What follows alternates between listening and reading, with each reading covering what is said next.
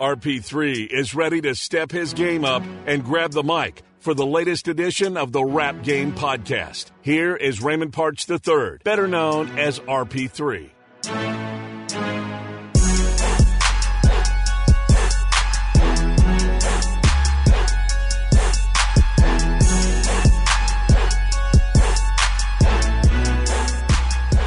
Welcome to the latest episode of the Rap Game Podcast. I am your host, Raymond Parts III, better known as RP3.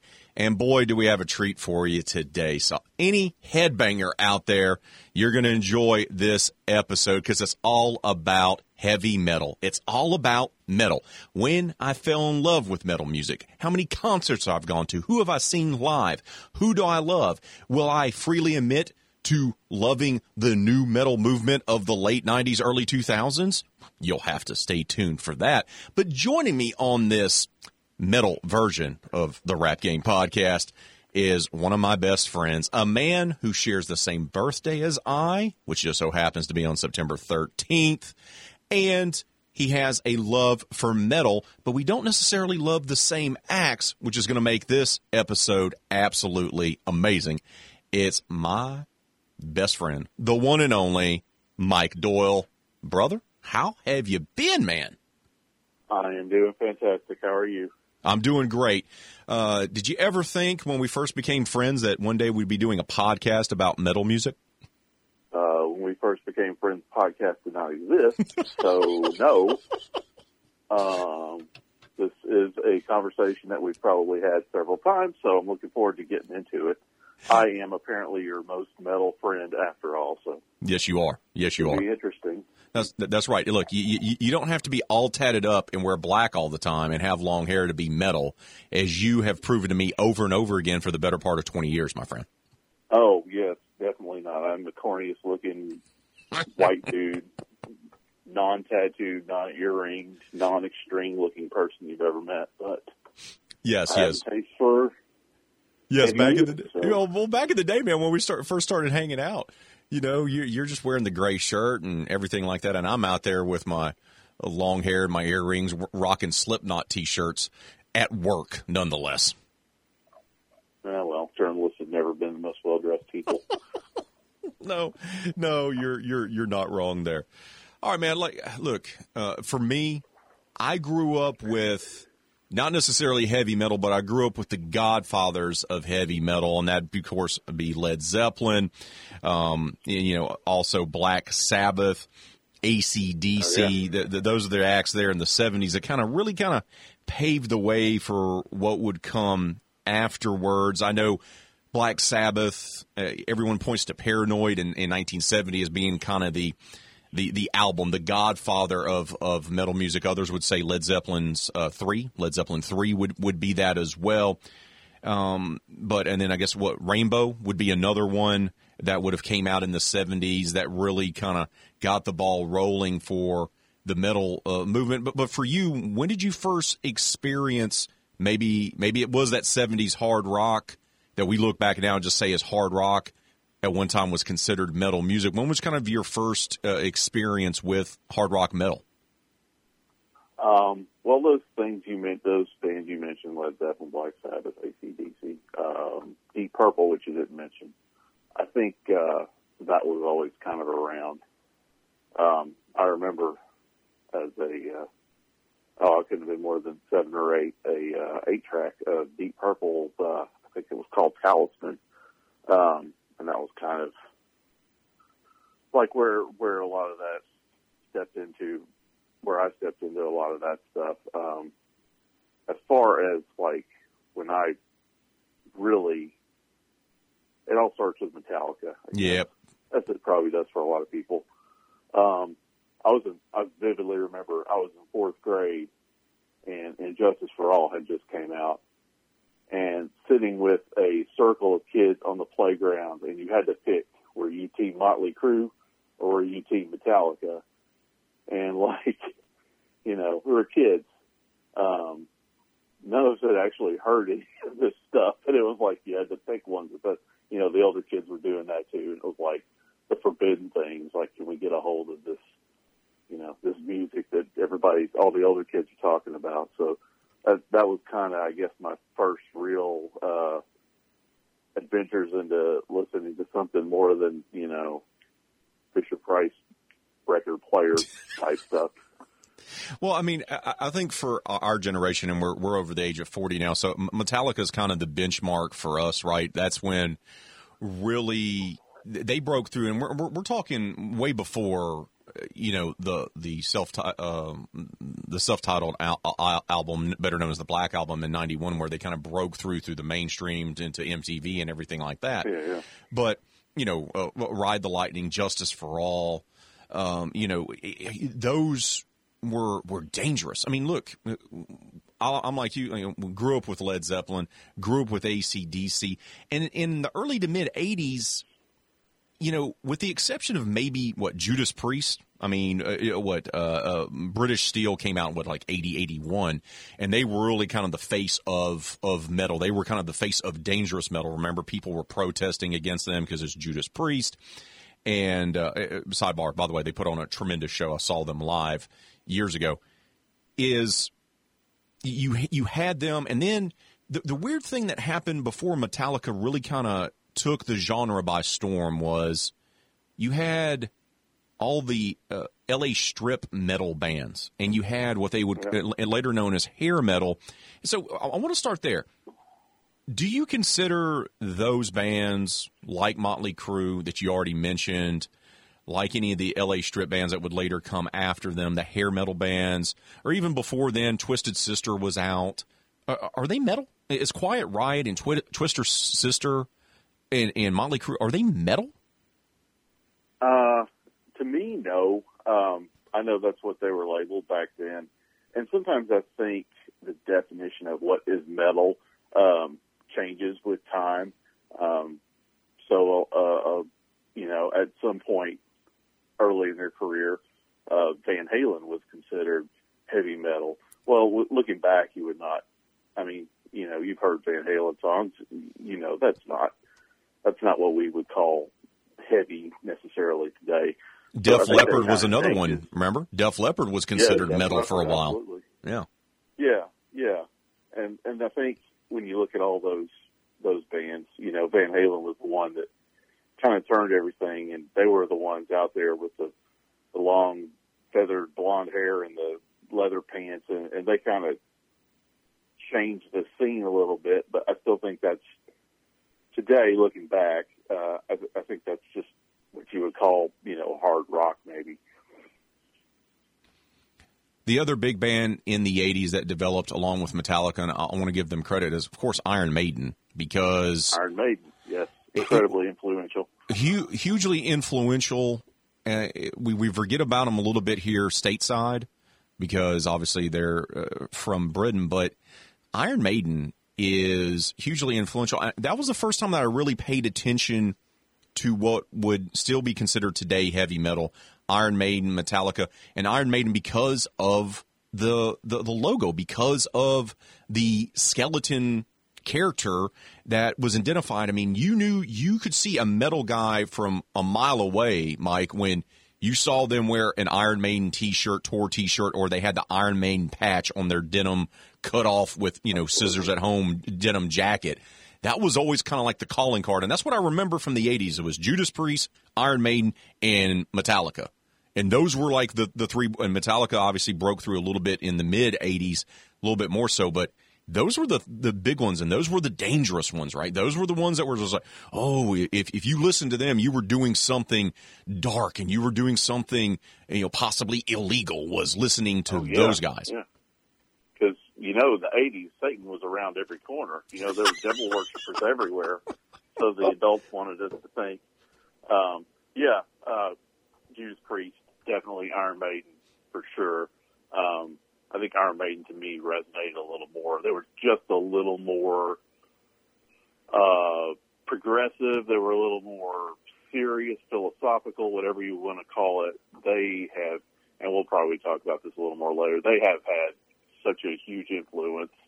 Um, even if you're looking at like some of the uh, the bands, the scenes from the what they call the uh, the new wave of American heavy metal, I think, uh, movement that started like early 2000s with uh, Killswitch Engage and Lamb of God and all those like American metalcore bands from like the Boston area, the East Coast. Um, hugely influential bands. I love Judas Priest too, but Iron Maiden is the one that really scratched a certain itch for me. In addition to Metallica. First Metallica album that you obsessed about was what? Um, like I said, uh, fourth grade. I was in fourth grade when Injustice for All came out, so that was probably it. But I remember I had a cassette. That would have been '88. So yeah, okay. Yeah, 88, 89. Um, I had a cassette with Master of Puppets on one side and Injustice for All on the other side. Oh, And old school TDK cassette tape. Yeah, Yeah, yeah, yeah, yeah. Because the cassette wasn't quite long enough, it would cut off like the last two songs of each album. But it's what I had. You and I had dude. my Walkman, and I didn't want my parents to know what I was listening to. So I hid that away, and I just wore that out on both sides. Probably, probably Master of Puppets uh, stuck with me a little more, just because I don't know, it sounded better. Um, and Justice for All is kind of a weird record for me. It's a great record, but it just sounds awful. It's just like cold, thumpy, sterile sound, and it doesn't really. It's a great album musically, like in terms of the construction of it, the lyrics. Oh yeah, the pr- uh, but, but the the production was so awful. bad on that. It was so bad. Yeah, I mean, looking back awful. now and hearing it, you're just like, uh, really? Yeah, yeah. You wonder what they were what they were thinking with that. It's kind of strange. I also remember I had a friend of mine. I was living. I remember living in uh, the Baton Rouge area, and this would have been like uh, 1990, 91, 92. So Black Album releases, and it becomes an absolute juggernaut. It just takes over MTV. It takes over radio. There's no escaping Metallica at that point. And I remember a, friend of mine, Brandon, he had an older brother, and he his older brother was a diehard Metallica fan, and he hated he hated the fact that Metallica b- was becoming popular. Like he hated the fact that Enter Sandman was being played nonstop on MTV, and he hated the fact that all these people were now coming to to uh, to flock to Metallica. But it, it just naturally happened. It's not as if they decided to go into the studio and make a record that would be would become popular among the top 40 audience. It just happened that way, and they naturally progressed that way. And uh, look, I know the old school Metallica fans want to bag on the Black Album, but the Black Album is phenomenal. If you just can, you know, step away from the fact that it put Metallica into the stratosphere in pop culture and just listen to it, it's a great record. Now, is it Master of Puppets? No. What is, to be fair, but man, it's a really, really good record. Absolutely, it is, and uh, uh, in a way, I agree with your friend a little bit there in terms of I, I, I don't want to use that word sellout um, because I'm not like regretting dudes trying to make money for their music at all. But when you look at Injustice for All, it's progressive, it's thrash, it's high-minded and philosophical, and it's talking about social justice and all these things. And then when you get to uh, to, to the Black Album, suddenly the songs are four minutes long. They're radio friendly. Um, the lyrics aren't maybe as uh, hard hitting or, or controversial in some cases. And I mean, I just think they were trying to reinvent themselves in a way um, to to to become a little more, you know, I hate that word radio friendly, but uh, I think they were just trying to reach a broader audience, and uh, that was They were kind of the trying to get past being. I, I hate to say it this way. Look, Slayer put out great records, and Slayer is known as a legendary metal band. exactly. Yes, But- exactly. unless you're into, me- you know what I'm saying? Like th- that was a difference. The the Black Album made Metallica into a global icon, and there, there there's a lot of good that comes with that. The record sales, the touring, and the money that you make off of touring. But it would take Metallica what 15 years before they made another record, even on the same level as the Black Album, because the Black Album did lead them down a rabbit hole, and it, when they were recording it, maybe they were thinking, "Hey, we need to do this, and we- we're going to polish it up a little bit." But the stuff that came afterwards for a good part of the decade, you're like, ooh, woof, woof. And I think that's had a lasting impact on the Black Album as well for a lot of Metallica fans that go, you know, that was the album that made them go down a dark road of kind of just not great, kind of lazy effort, half ass albums that were just filled with indulgence and just, you know, more focused on making videos for like load and reload than they were making great albums. Oh, yeah. Um, and another part of that is they went from, they were kind of, uh, they were independent. They were doing things on their own. You know, they had their own studio. They were recording things with like, and you, know, using childhood family friends as like sound engineers and stuff. And then, you know, Bob Rock got involved with them on, uh, was it Elektra, I think was the label at the time after they left Metal, uh, Metal Blade. And, uh, yeah, it just, it, was a different vibe. It was more polished and commercial. And, um, as far as those later albums, you know, those were, I still enjoy those to a certain extent. Um, I don't want to like sit here and just bash those albums all day long. Although, uh, what was the one that was really terrible? I'm having a hard time remembering. Saint Anger. Oh, that was awful. Oh, that was terrible. But uh, I mean, Load and Reload could have been it, Load and Reload could have been one good album if they would have just stripped it yeah. down, the two of them, and just merged them into one. But they really didn't find their mojo again. What until what 2008 when they uh, Death Magnetic finally came out, and you were like, yeah, hey, yeah.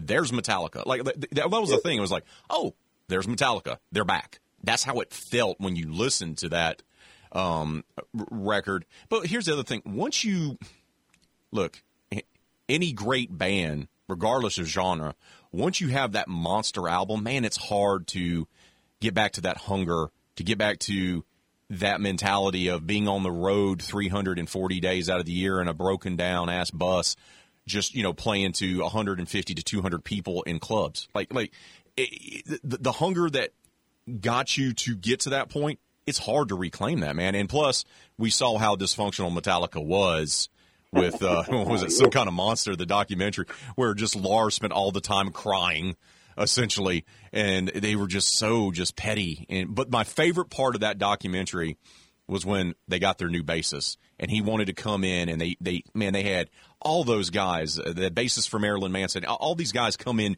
to try out for them to be their new bassist after Newsted left the band.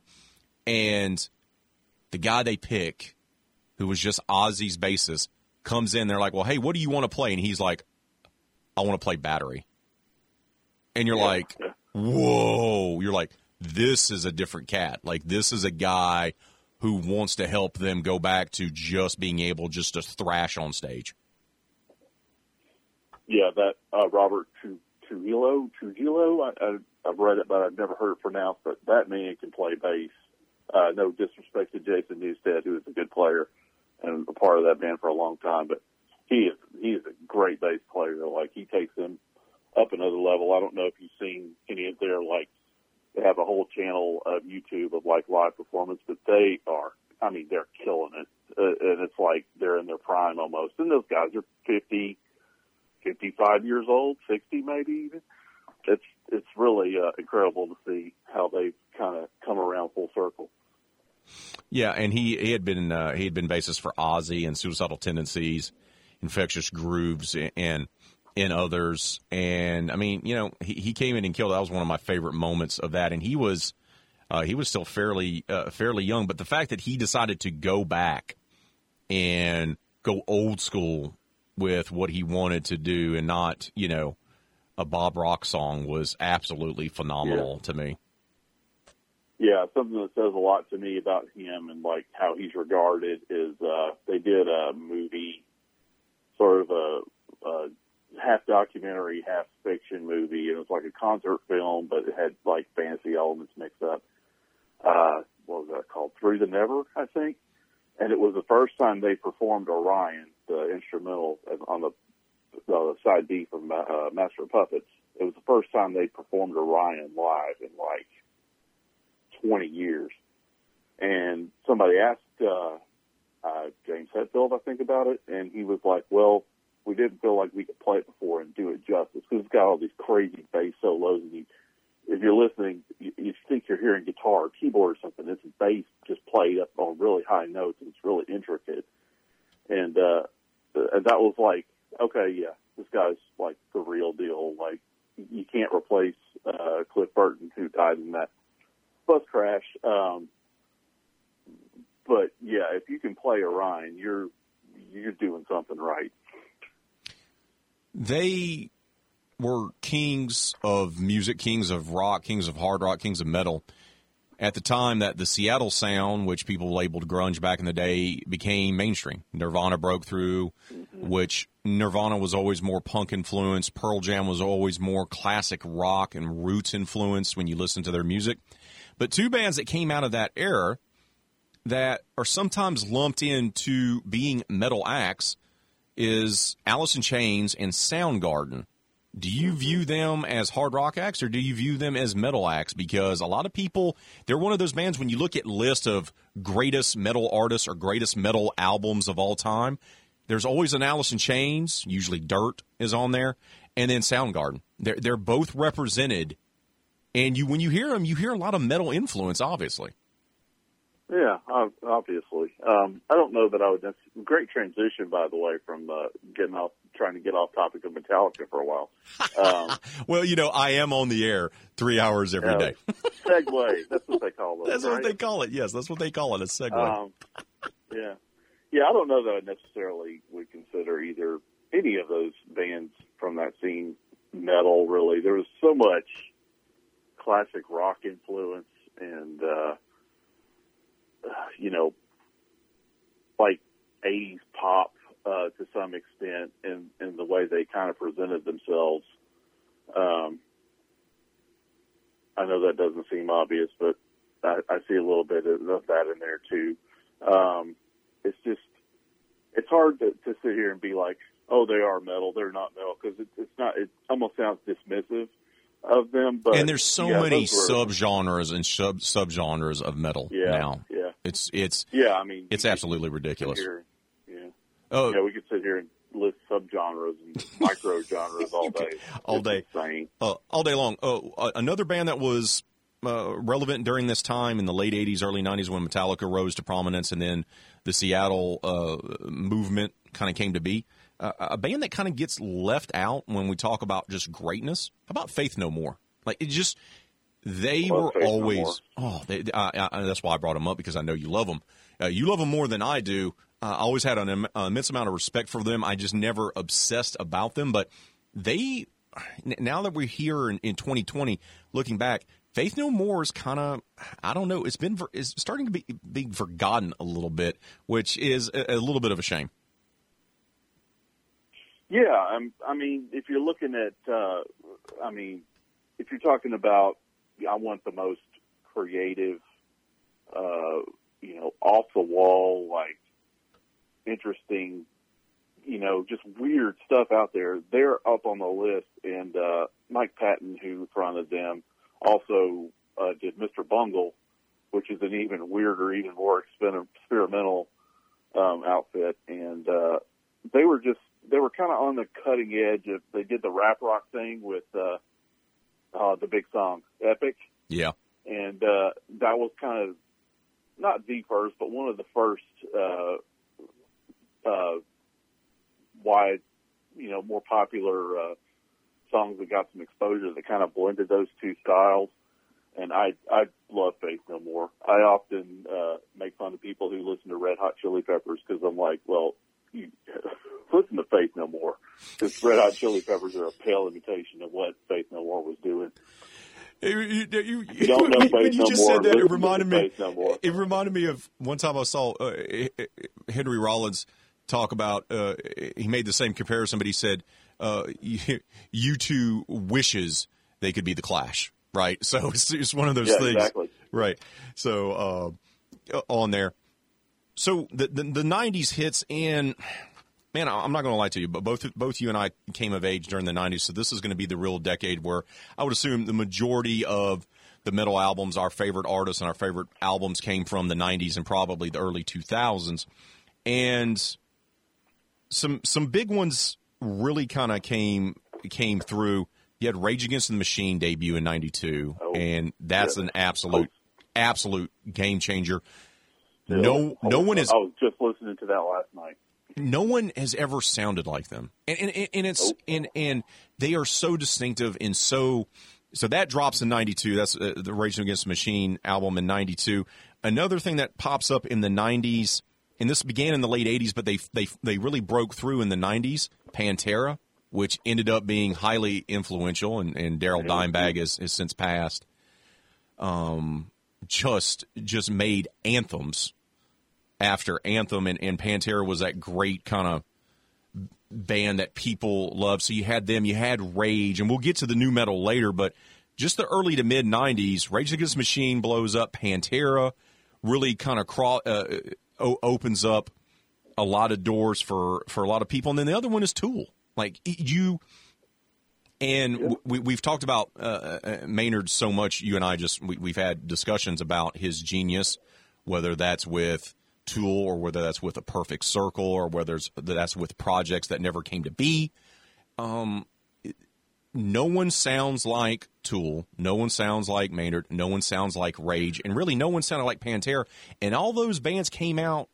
Pantera was a little bit uh, earlier, but they really kind of remolded themselves, retransformed themselves in the early '90s.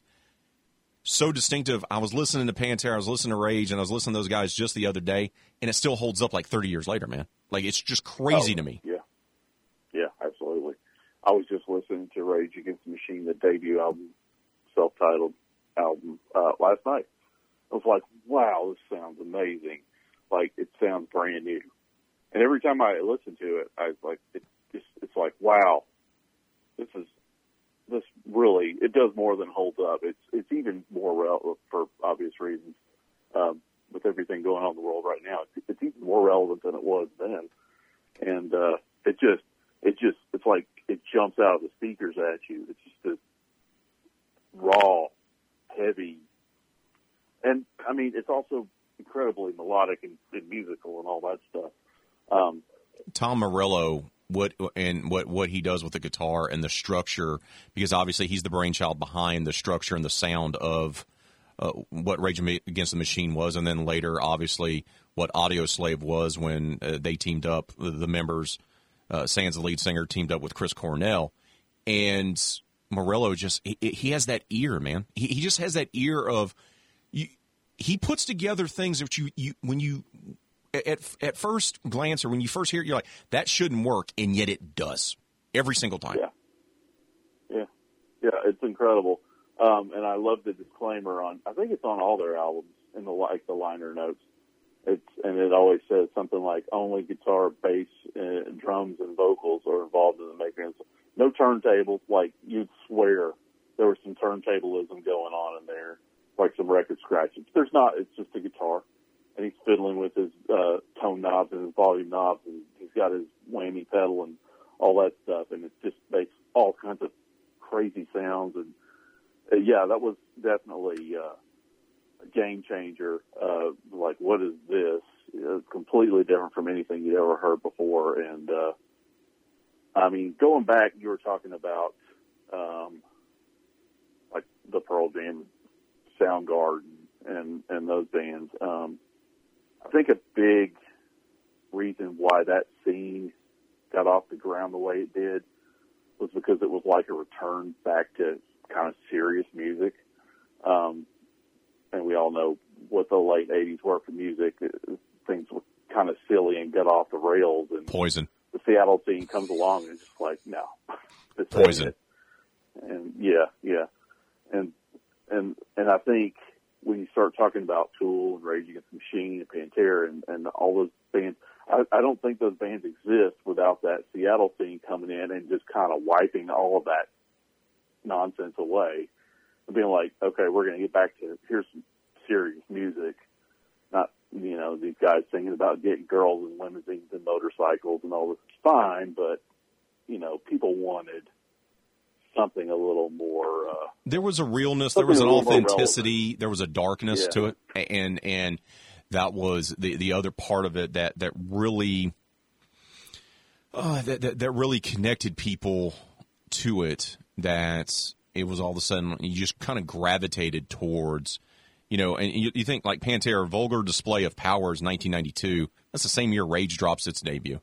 I mean, just and and Metallica's yeah. still riding high from the Black album from '91, the, the previous year, because they they spent five years touring on that record. Tool comes out a little bit later. That was what 95, 96 when they really had their breakthrough. I think Undertow came out in '92. Undertow would have been maybe 92, 93. Yeah, something like that. I'm not gonna lie. The, the, the, the, fir- the first time I heard Undertow I didn't know what to make of it. I'm, I'm not going to lie to you because I was like, well, this is not what I'm accustomed to, which is a good thing, not a bad thing. And I know a lot of people are like, well, I don't, I don't like this. This is, you know, what, what is this about? But yeah, it was 93 Undertow uh, came out. It, it took me by surprise, man. I, I didn't know. I didn't know how to kind of take it a, a little bit. I, I felt yeah. the same way. You and a lot of other people right. I, I didn't. Right. I didn't. I didn't hate it. I didn't dislike it. I just was like, I wasn't.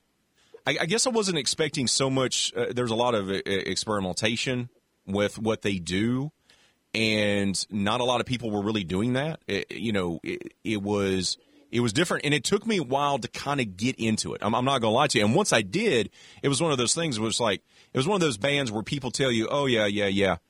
And then you get into them, and if you give them the time, for me at least, I was like, wow, they're, what they're doing is amazing. I felt the same thing when I first started hearing Nine Inch Nails, which I know yeah, is a little yeah. bit more industrial, but I've always considered them metal, uh, or yeah. you know, one of those metal hybrids, metal industrial hybrids. The, the, same thing with Nine Inch Nails. Everyone goes back, oh yeah, I used to listen to Nine Inch Nails. No, you didn't. There's a reason why we chart records in this country because we, yeah. we know what album sales are. And don't sit there and be like, oh, yeah, I was down with Nine Inch Nails. No, no, no. no. It, that was another band like that. And there's a lot of similarities there between uh, Reznor and, and uh, Maynard with their personality and, and just how they approach their craft, where it took you a little bit while. But once you got in, man, it, it, it was over. It was just like, yes, I love this band. I can't wait to hear new music from them. That's how I kind of felt about Tool early on. Totally different sound, but they were also dealing in some really uncomfortable subject matter, and I don't know like how much we want to get into.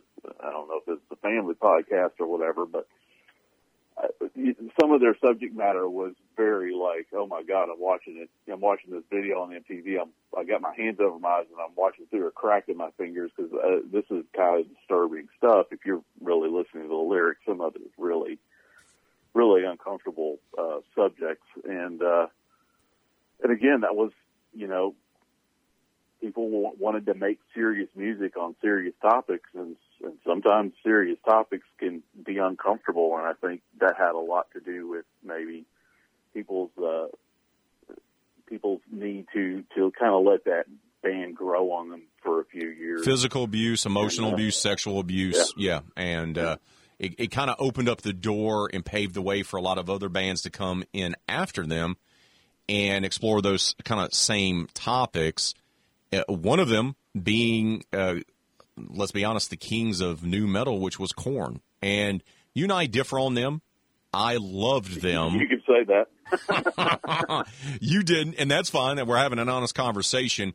I love them from Jump with the the little kid on the swing set on their debut album, and they fully embra- uh, uh, embraced rap, which obviously I'm far more into than you are. Um, but follow the leader which was like 98.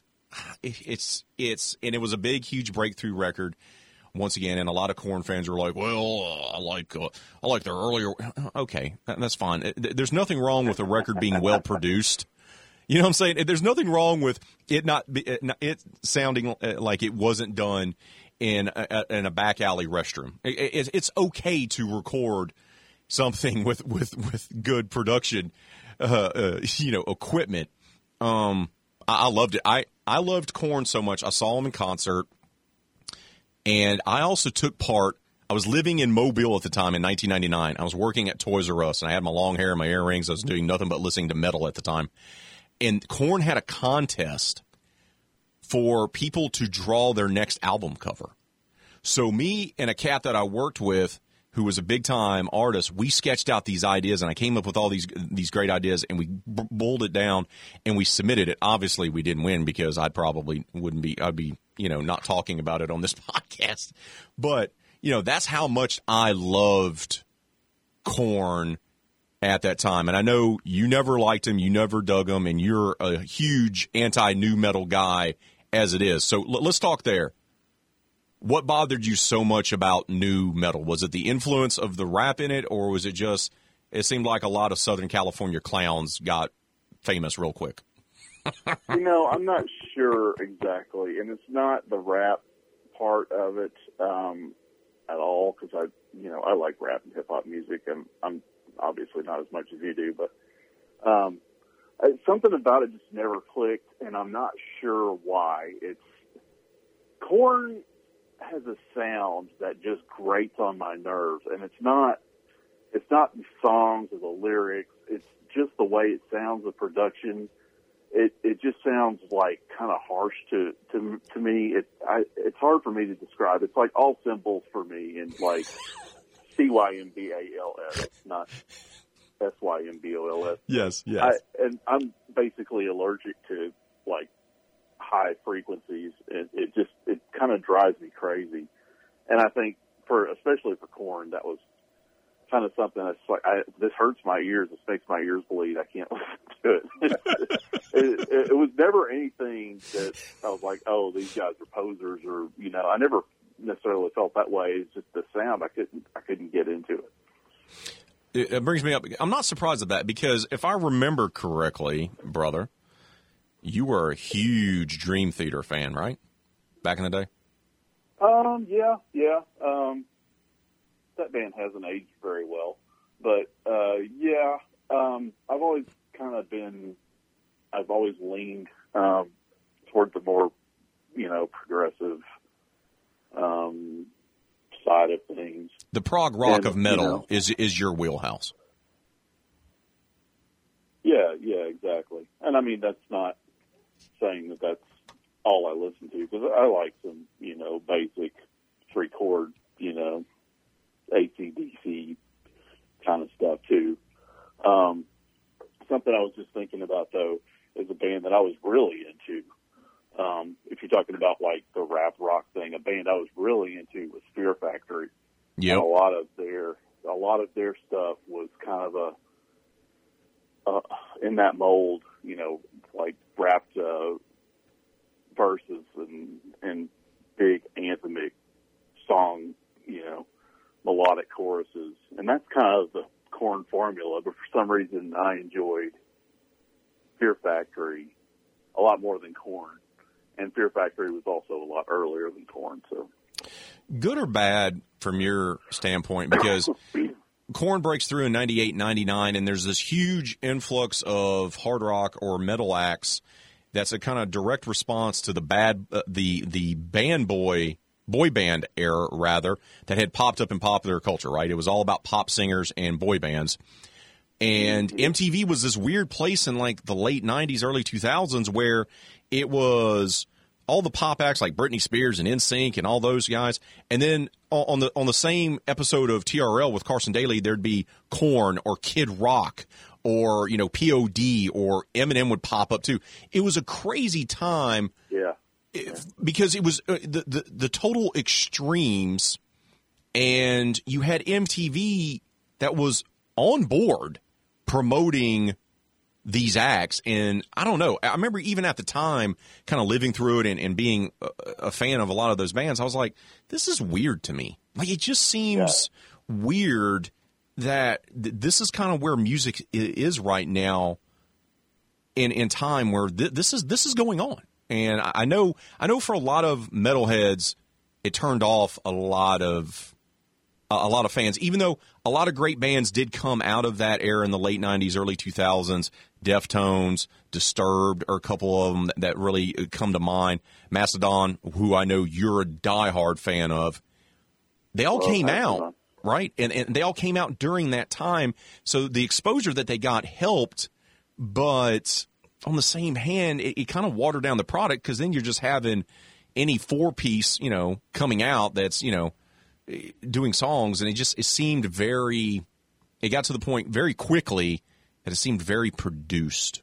Like like it seemed very much as if metal was yeah, they were responding to what was going on with the boy bands, but it felt very much produced like a boy band producer.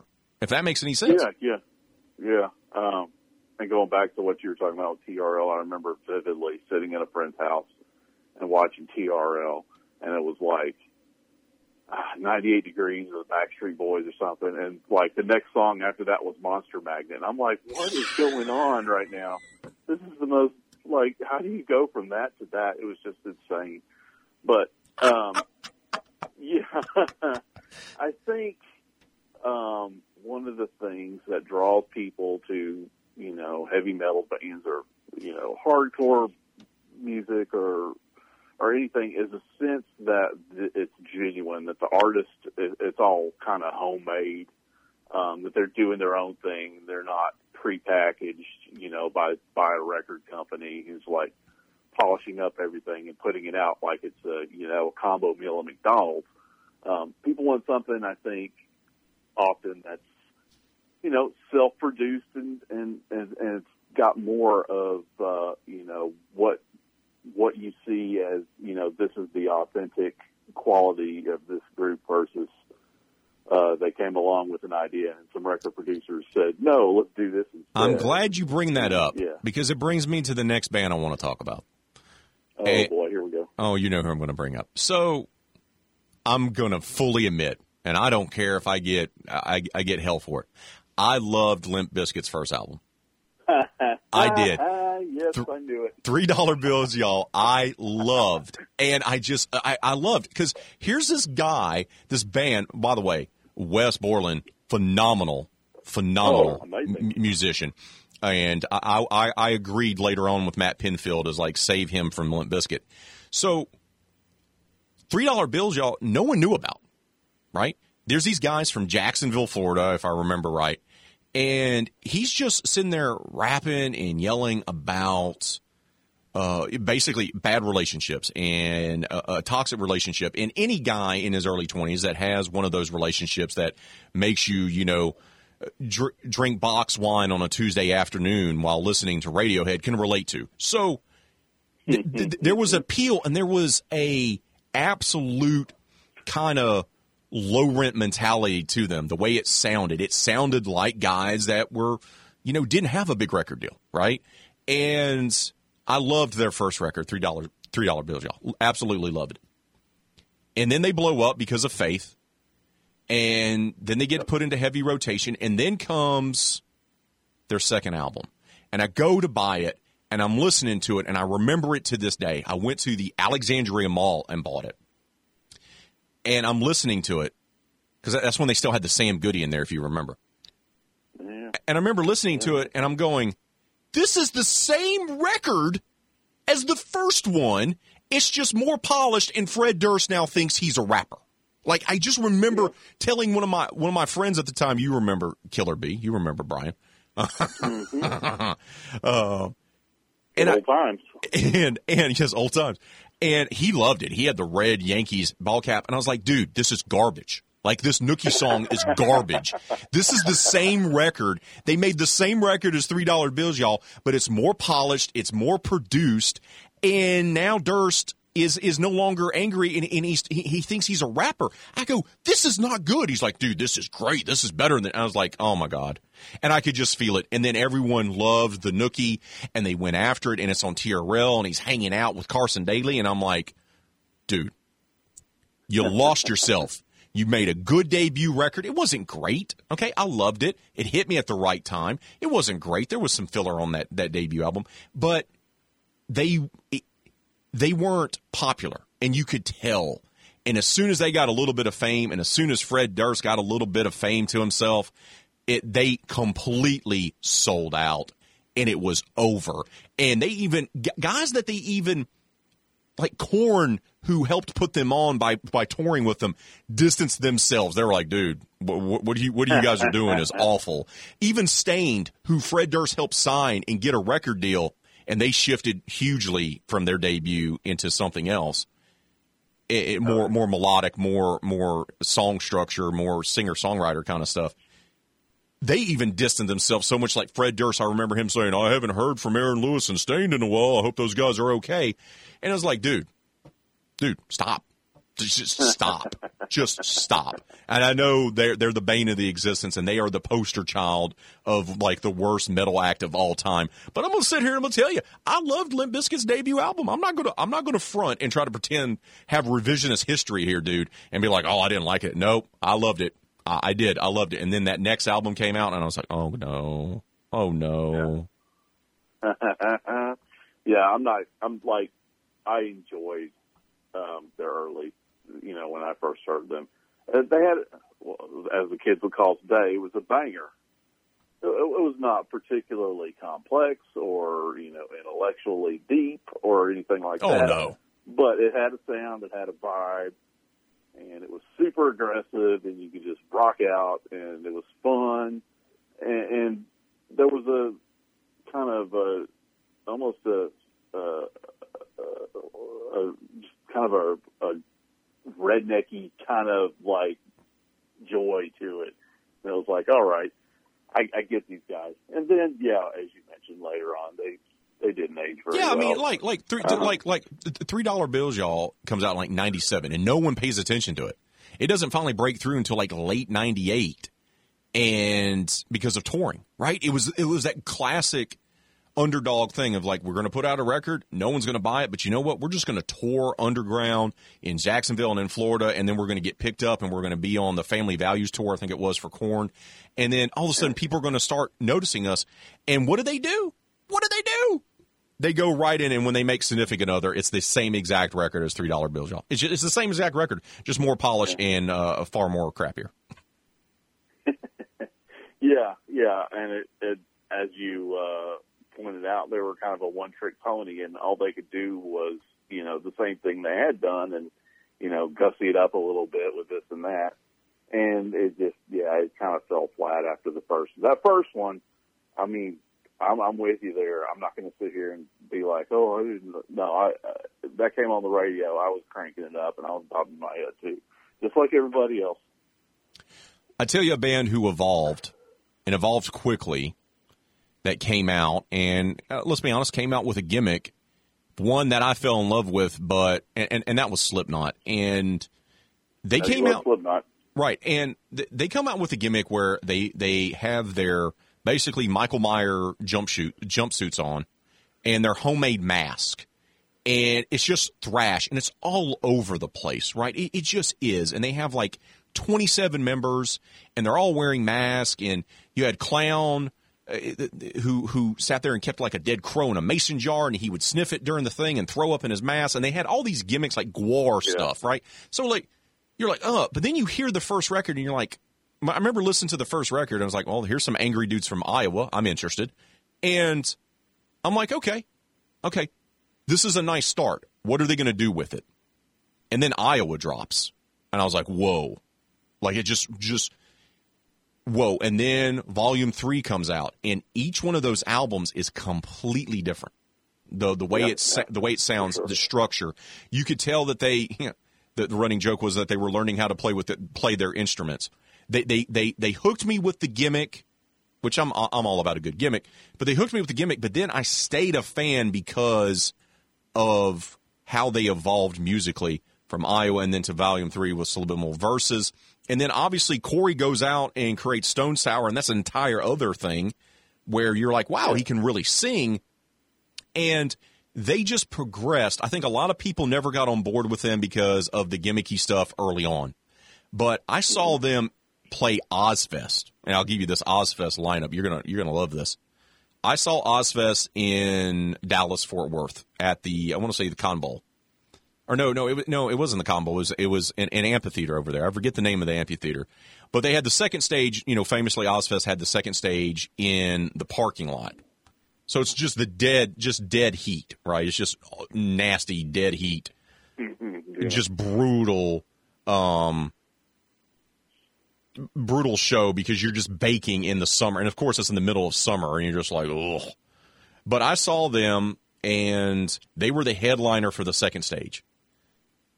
One of the best shows I've ever seen. Like, absolutely one of the best shows I've ever seen. And I walked away from that, and I'm trying to remember what year that was. I think that was maybe 19, I think that was 2004. It's 2004 because the 2004 was Ozzy Osbourne. Judas Priest was the co-main headliner.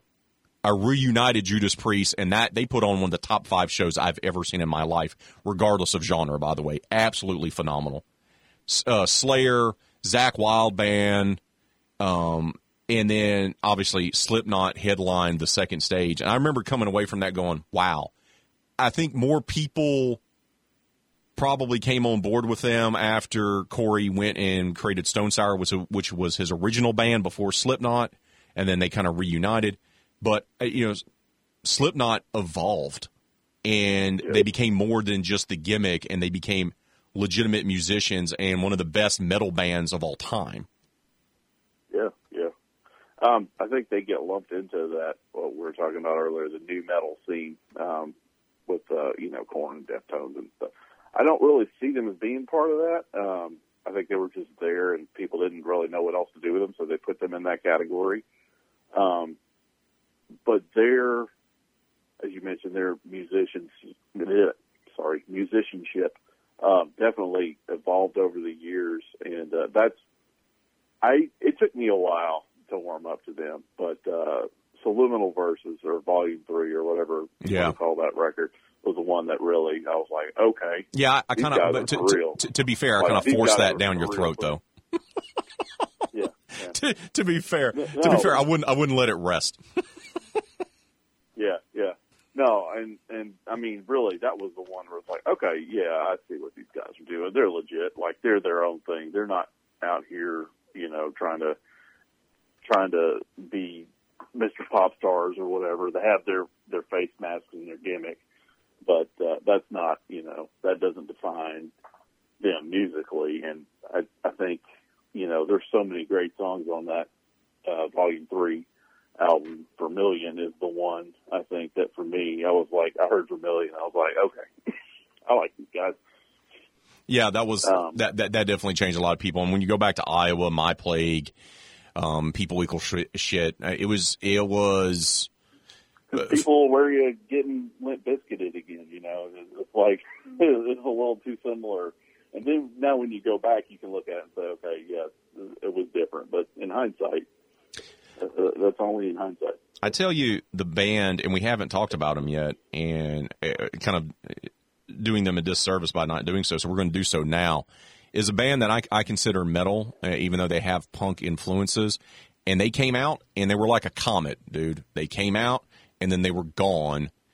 System of a Down. They were the perfect band at the perfect time. Absolutely bananas listening to those guys play. And Toxicity, man, it's going to be hard pressed to find a more perfect album from that decade of the fir- the first decade of the 2000s than that. And it is just every they they they challenge you with what you think a song structure should be. yeah A- yeah and it's just beautiful too. I mean, it's a crazy thing to say. You're like, oh, you're talking metal. You got to be talking hard. You can't say something's beautiful. No, you listen to Toxicity. It is an absolute beautiful record, and they were just once again, they had their their time right. The number one album in the country, like uh, right around like right on 9/11 or right after 9/11 was Toxicity, and they were the most popular band in the country. And yeah they had that brief window and then you know they they they they, they disbanded but just wow like I, I don't think they've made a, a, a new record since 2004 2005 so it's been well over a decade but system of a down man i never got to see them in, in person i never got to see them live i was going to go see them at Ozzfest one year couldn't get the tickets or couldn't get off work or something like that and i regret it because that would have been an absolute phenomenal show to see in person Oh yeah, I'm sure it would have been. Um, and something we were talking about earlier um, with Faith No More is like that.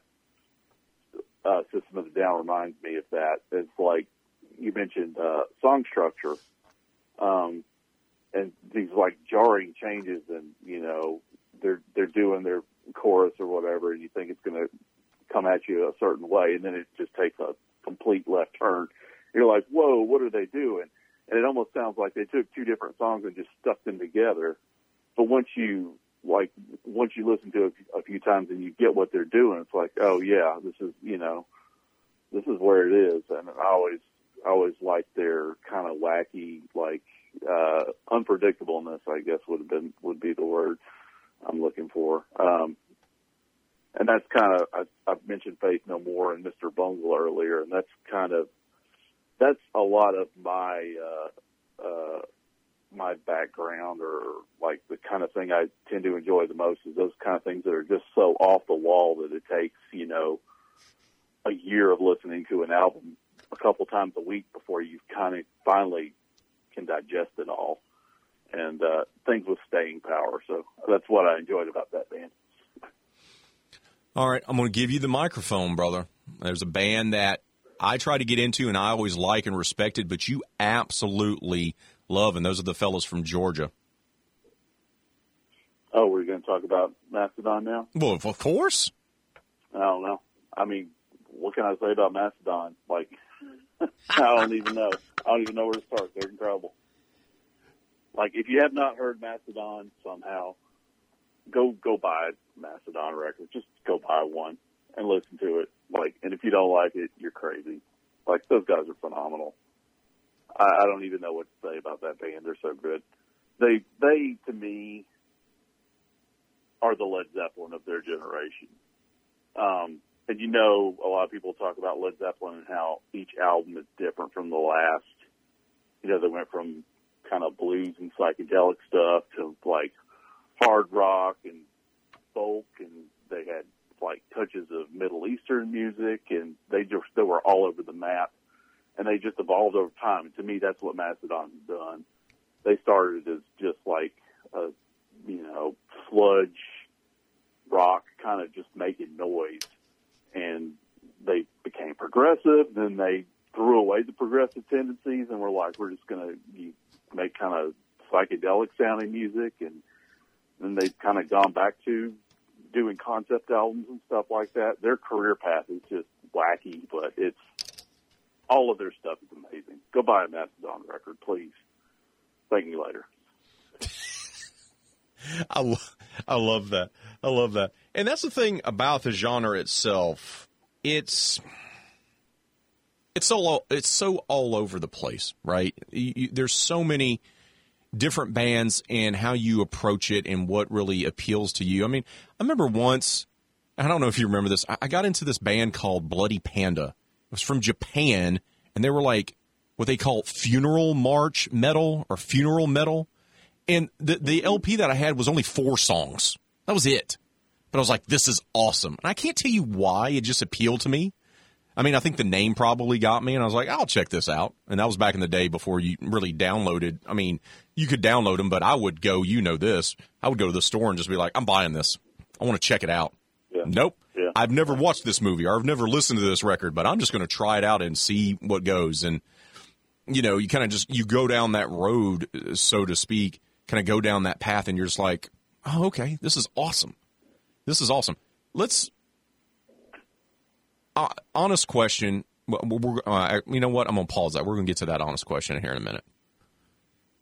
How many metal shows have you seen in person? Who have you seen in person? Because I know we tried to go to a Mastodon show. What was that last year, and we couldn't make it happen.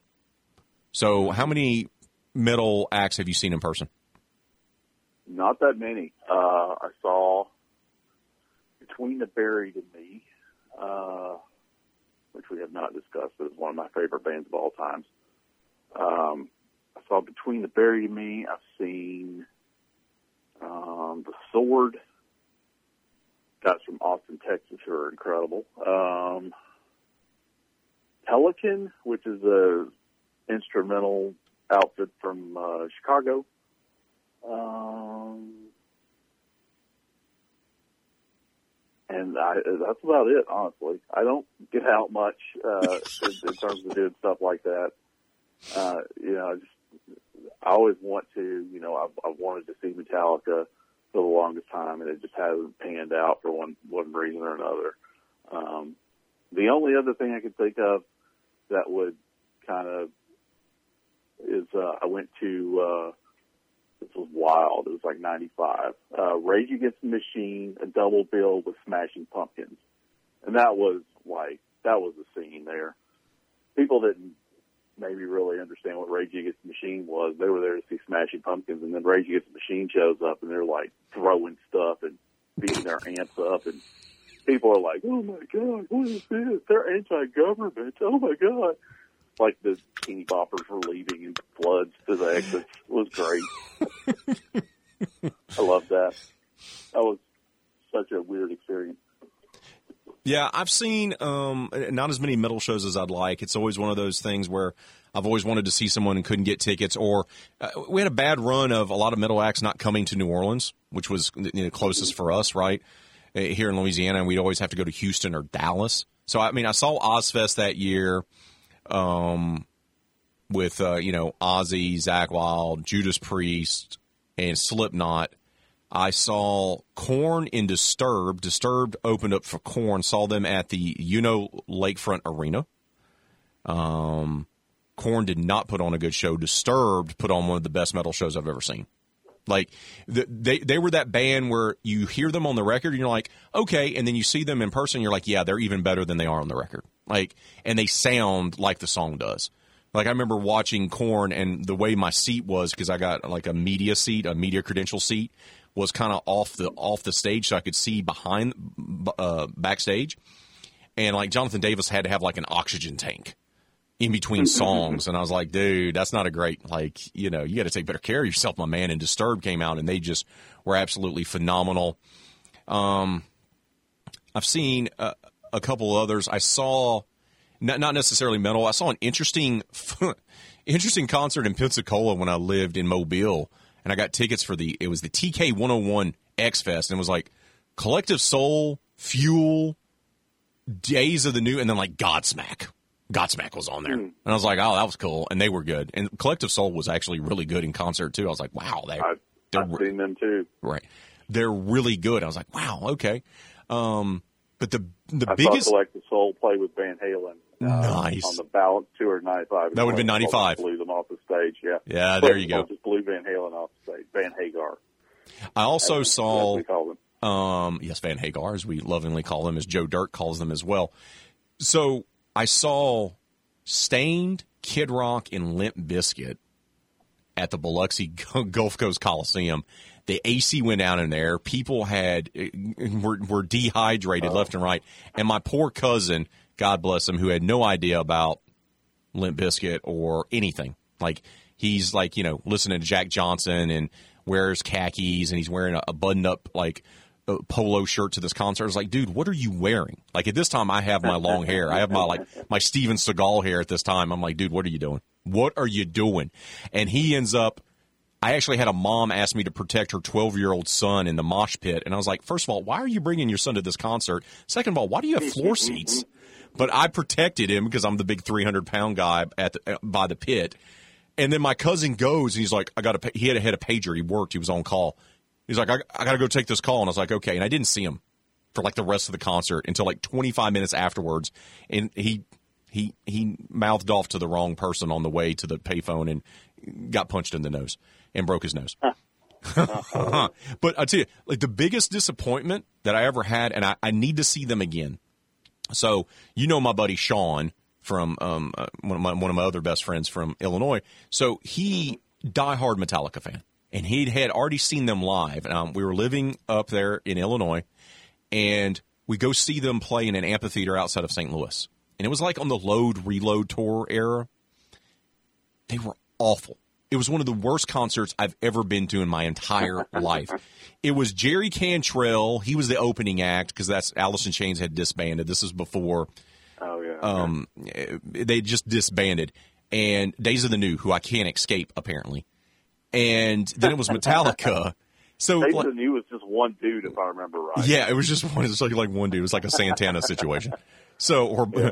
so, and they come out there and they don't play anything. Like they I pulled up the the the the set list not that long ago to look at it, and I was like, "This is awful." And they they played some acoustic stuff, and it was right around like Garage Inc. era that they were doing all this, and and that was towards the tail end of the tour, so they they were tired, they were lifeless, and I was like, and this was like 97, 98, and I'm, I paid like thirty five bucks for the ticket, and that's a lot back then.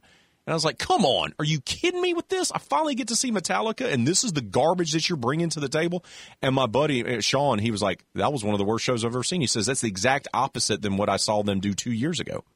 And like, they, they, they, they, they didn't play like great stuff from like Ride the Lightning or Kill 'em All or, you know, no, no, no, no none of that. Master of Puppets. No, they, they, they, didn't even play the popular stuff off the Black Album. It was like all this other stuff, and I'm like, this was. I want to say we even left early. Like like during the encore, we're like, we're going, we're heading to the car. Like I'm done with this. Oh.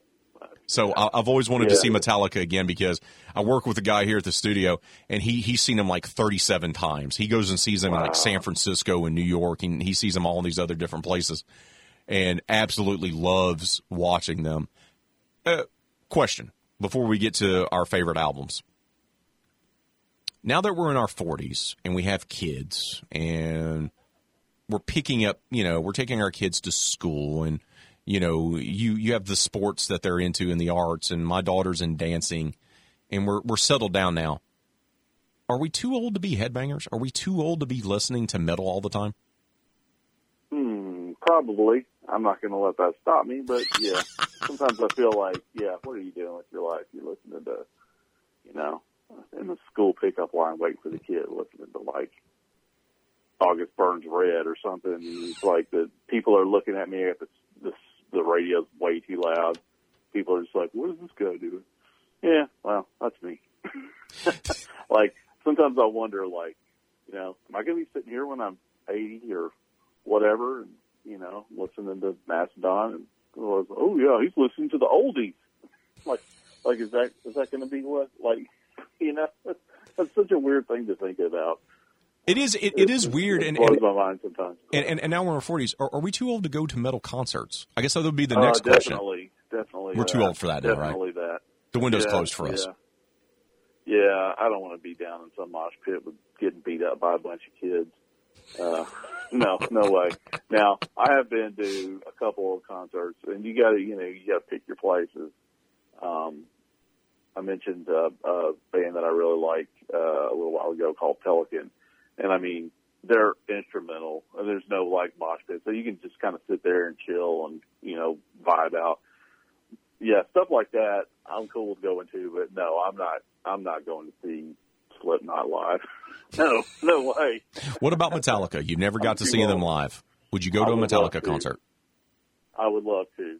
Um, We tried to do that in Nashville too, didn't we? Like a year ago. Yeah, And we never could get it. That. We can never Some get it together. fell apart. They were in Indianapolis too. Yeah. and I was like, I'm going to that, and like tickets sold out in two minutes, and the tickets were two hundred dollars each. And I was, Yeah, you see, know, that's the other part of it, right? When you're younger, I don't mind dropping. I didn't mind dropping like thirty or forty-five bucks back then, which would have been like hundred bucks today, right? So Yeah. I, I wouldn't mind to do that because I didn't have any other responsibilities. But like now, I'm like, you know, oh, we're we're gonna, you know, my wife's like, hey, look into tickets for this, and I'll look into tickets, and I was like, those tickets are two hundred dollars. I'm not paying two hundred dollars to go see someone live in person. I'm just not going to do it anymore. I just my priorities are different. I guess would be the best way to describe that. yeah, yeah, That's such a grown up thing to say. I kind of want to punch myself for saying it. yeah. It's sad. I'm getting the same way about sports too. It's just like, why would I go to an NFL game when I could sit? I have a 60 inch TV in the living room. I don't have to leave home. Yep. You're I not don't have to wrong. deal with all these people. you know, it's It's just ridiculous. It's ridiculous. Sorry. Yeah, I, I'm. Uh, yeah, I'm. I'm just too old, man. You're just too old, brother. You, we, we, we're just too Over old. the hill. All right. Now, Over the hill. did you do your homework? Did you put up? Did you put together a list of your favorite albums? Well, uh, here's the thing: a list of my favorite albums might be Mastodon and four albums you've never heard of, but yeah, we can go there if you All want. Can, can you do a top ten, or am I putting you on the spot there? Oh, let's see.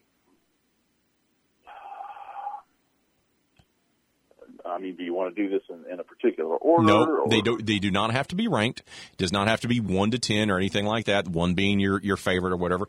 Just give the listeners your top 10 favorite metal albums to listen to as it stands right now here in 2020. Oh, you're talking about right now. Okay. Uh, Master Puppets. There we go. Metallica, Master Puppets. Always heavy rotation. Always, yes. I have uh, four different vinyl copies of that. I play that often. Um, Killswitch Engage's last album was called Atonement. I think that came out last year. Um, Ooh. those guys are amazing. Uh, and we haven't talked. Yeah, we did not talk about them. Shame on us. I Um, knew, you, yeah, that was one of your yeah. favorites. Um, all their stuff is great. I've been listening to their last album a lot. Atonement. Go get that album. It's incredible. Um, there's a song on it called, hang on, I got the album cover right here. There's a song on it called The Signal Fire. Go on YouTube and type in Killswitch Engage The Signal Fire and watch that video. It is, as the title suggests, it is fire. It's incredible. Just, that's a great song. Um, what else? Um, a band I mentioned earlier, Between the Buried and Me, who are uh, kind of a ultra proggy uh, concept album uh, kind of band. Uh, they did an album called Colors, uh, 2007, 2008 maybe. Um, I've never stopped listening to that since the day I bought it.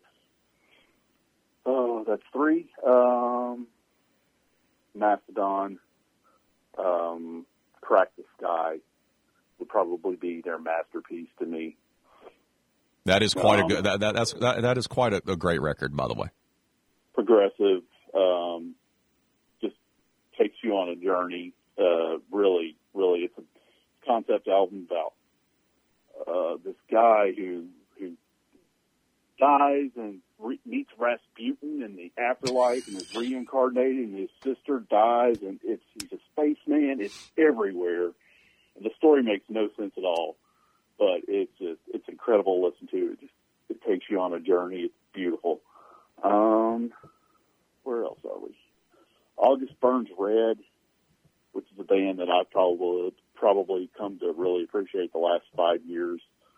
Um, they came out around I don't know 2006 maybe, um, but I, I never really got them until the last five years. They have an album called Phantom Anthem, which came out a few years ago, 2017 maybe. That's a really good one. Uh, where are we? Is that five? I mean, I mean, this is your list, man. Okay. um, the Red Tour, really heavy stuff. Um, grindcore. Uh, again, we could talk about subgenres and micro genres all day. Uh, really aggressive, kind of punk, like two minute songs, and just goes like full tilt from start to finish. Great album. That is the Teeth Machine by the Red Chords. Um, ISIS, not the terrorist group, the band. I think uh, they've had a lot of problems with that. Um, they actually disbanded several years ago, but they put out an album called Panopticon. Um, hard to describe what ISIS does. They call them post metal, but they're uh, largely instrumental and just really, uh, really heavy, dense, and at the same time kind of a zen sound. Um, you can chill out to it, but it's also just like crushing guitars and uh, bass and just a big wall of sound. Um, the Sword, I mentioned them earlier. Oh yeah. Um, they put an album called Warp Riders, um, 2010 maybe. That's a really good, uh, really good album from a really good band. Kind of a concept thing. Um, I don't know how to exactly describe Sword. They're they're more or less a throwback to like Black Sabbath and Deep Purple and stuff like that, but with some modern touches. Um, what else? I'm sitting here looking at my uh, CD shelf. I still listen to CDs. So do I. Those people.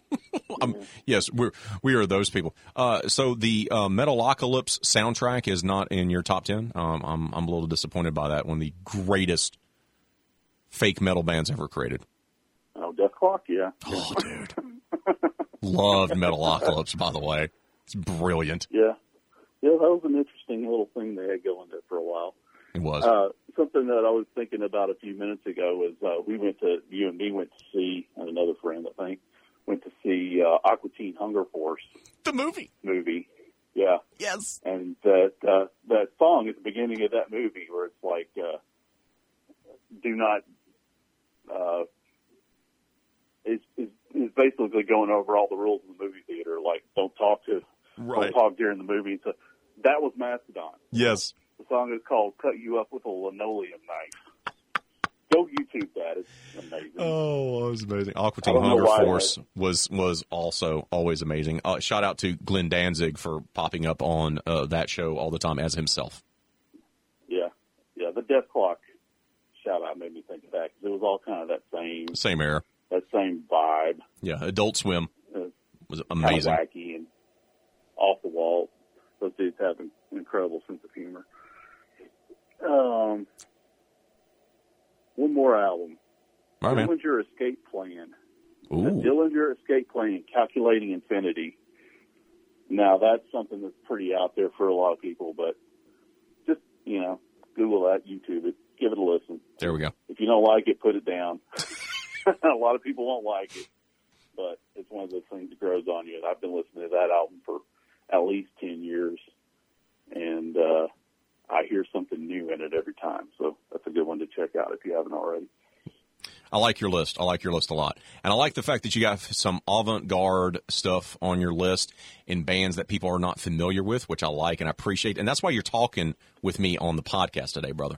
My list is not nearly as avant garde. So, but it is my Well, list. you know, you asked me what I'm listening to right now, so I kind of went that direction. There are other things So, when, when, I picked my list, I picked the ones that I listen to still today. So just and, and and sometimes you just connect with something on an emotional level, and it just is. Look, the the the the holy grail, the the the greatest metal album of all time is Master of Puppets. So that has to be on there, and I, I, I tend to listen to that on a regular basis. It is perfection from start to finish, plain and simple. Anyone that says otherwise, uh, No argument. No no argument. And if you do argue, um, go ahead and uh, me and Mike will meet you up and we'll give you a good old fashioned pummeling. So, Oh, yeah. Master Puppets, obviously, and then I'm going to go with a, a, a lot more. I'm going to go with some some some '90s stuff and then some early 2000 stuff. Uh, Rage Against the Machine, obviously the uh, self-titled debut in '92, uh, is absolutely uh, phenomenal. I'm also going to go with Pantera, Vulgar Display of Power, also 1992. Oh, so good. It's just so so. Mm-hmm. Yeah. Oh, Walk. man. Just walk alone. Um, just so just it's just like like it, it's, it's one of those songs where you heard it and you're like, damn it, I wish I would have thought of that. Why didn't I? I'm stupid. Um, and then you you you listen to it over and over again. Um, I'm gonna go also with Metallica's 90, uh, 1991, the, the self-titled album, the, known as the Black Album. I know it's a little bit more commercial, but I find myself even 30 years later still listening to it and still wanting to listen to it. So that's kind of how I great base songs on that album, no So- question. so many great songs. Also, I went with Korn, Follow the Leader. That would have been 98, I do believe. Uh, that is my favorite Korn album. A little bit more than their self titled uh, debut album, which is really good as well. I also went around that same era, Slipknot's Iowa. That makes my list. Also went. Iowa over Volume Three, huh? Oh no! Well, I well, see. I cheated. I have both of them. I went with Slipknot Iowa, and I went with Slipknot's Volume Three, the Sulu- uh, Verses. So both of those make my list, and then I also have System of a Down, Toxicity. I talked about it. We raved about it as well. And um, then I went with basically pick any Tool album, and that can be one on the list as well. So I, I, I tried. I went back and forth, and I literally lost sleep trying to figure out which one I wanted to put on there. And so I, I just said pick whatever one you want. And then the, my last one of my favorite ten, and this is an album that I recently read an oral history of, and man, it, it's so good. And it went against the grain. It went against what their record company wanted them to do. It went against the genre of nu metal that they were lumped into being, and that was Deftones, and that's White Pony. And Oh yeah, Yeah. It's just, it's so, I don't know, it, it just stands above so many other things. Passenger, uh, uh, Change in the House of Flies, Knife Party. Chino's voice on it is just amazing. It, it, it's just phenomenal, and the way they structure it, and you can tell that they were given the liberty to make the record that they wanted to. The record company tried to get them with Rick Rubin, and Rick Rubin didn't understand what they wanted to do, so they didn't collaborate, and they ended up making this just phenomenal record from start to finish. The the first version of White Pony, not the deluxe edition where they forced them to uh, add uh, some songs on there. The record company do, but White Pony is absolutely top of the list, brother. It is just, it's one of my favorites. So it made my top ten. Yeah, yeah. Um, I have a, an appreciation for that band. I I haven't gotten into them as much as I probably should have, but you've inspired me. I'm going to go listen to that. There you go. And that's and, and it, look, if anything, I'm going to put down my phone when we're done with this. I'm going to listen to that album. This is what I'm going to do today. I believe I'm going to go listen to this album as well. That, thank you, thank you, thank you, brother. It's been too long. It's been a while since we've seen each other in person. Yeah, you know, you do live in the Hoosier State now in Indiana, but I appreciate Yeah. you carving out the time, man, and us talking just all things metal today, brother. Thank you. Oh, it's been a lot of fun. Um, I was glad to do it, and I'm happy to do it again anytime you want. There we go. And as the man said, if you're listening, you heard any of these bands, you wrote da- wrote them down, go check them out. Do yourself a service. If you love metal music, music. go buy some music. Come on. Buy some music, download some music. Actually go buy a CD or or or go buy some vinyl. Doesn't matter. Just go buy it. And we also decided at the end of the day that uh, once you get to a certain age that we are, we are too old and cheap to go buy premium concert tickets. And uh, we're a little too old to be diehard headbangers anymore, even though we still do so, uh, well, essentially every day. So Yeah. there, there you go. Brother, thank you for coming on, man. Got nothing but love for you. Thank you, bud. Same, same. You take care of yourself. That is one of my best friends. Great guy. Mike Doyle. Lover of heavy metal, lover of avant garde heavy metal, as you heard his list and the bands that he really connected with. I appreciate him stopping by on this episode of the Rap Game podcast as we made it all about headbanging and heavy metal music. Hope you enjoyed it. New episode will be dropping within a week. Until then, y'all be safe out there. Be kind to one another. I'm out.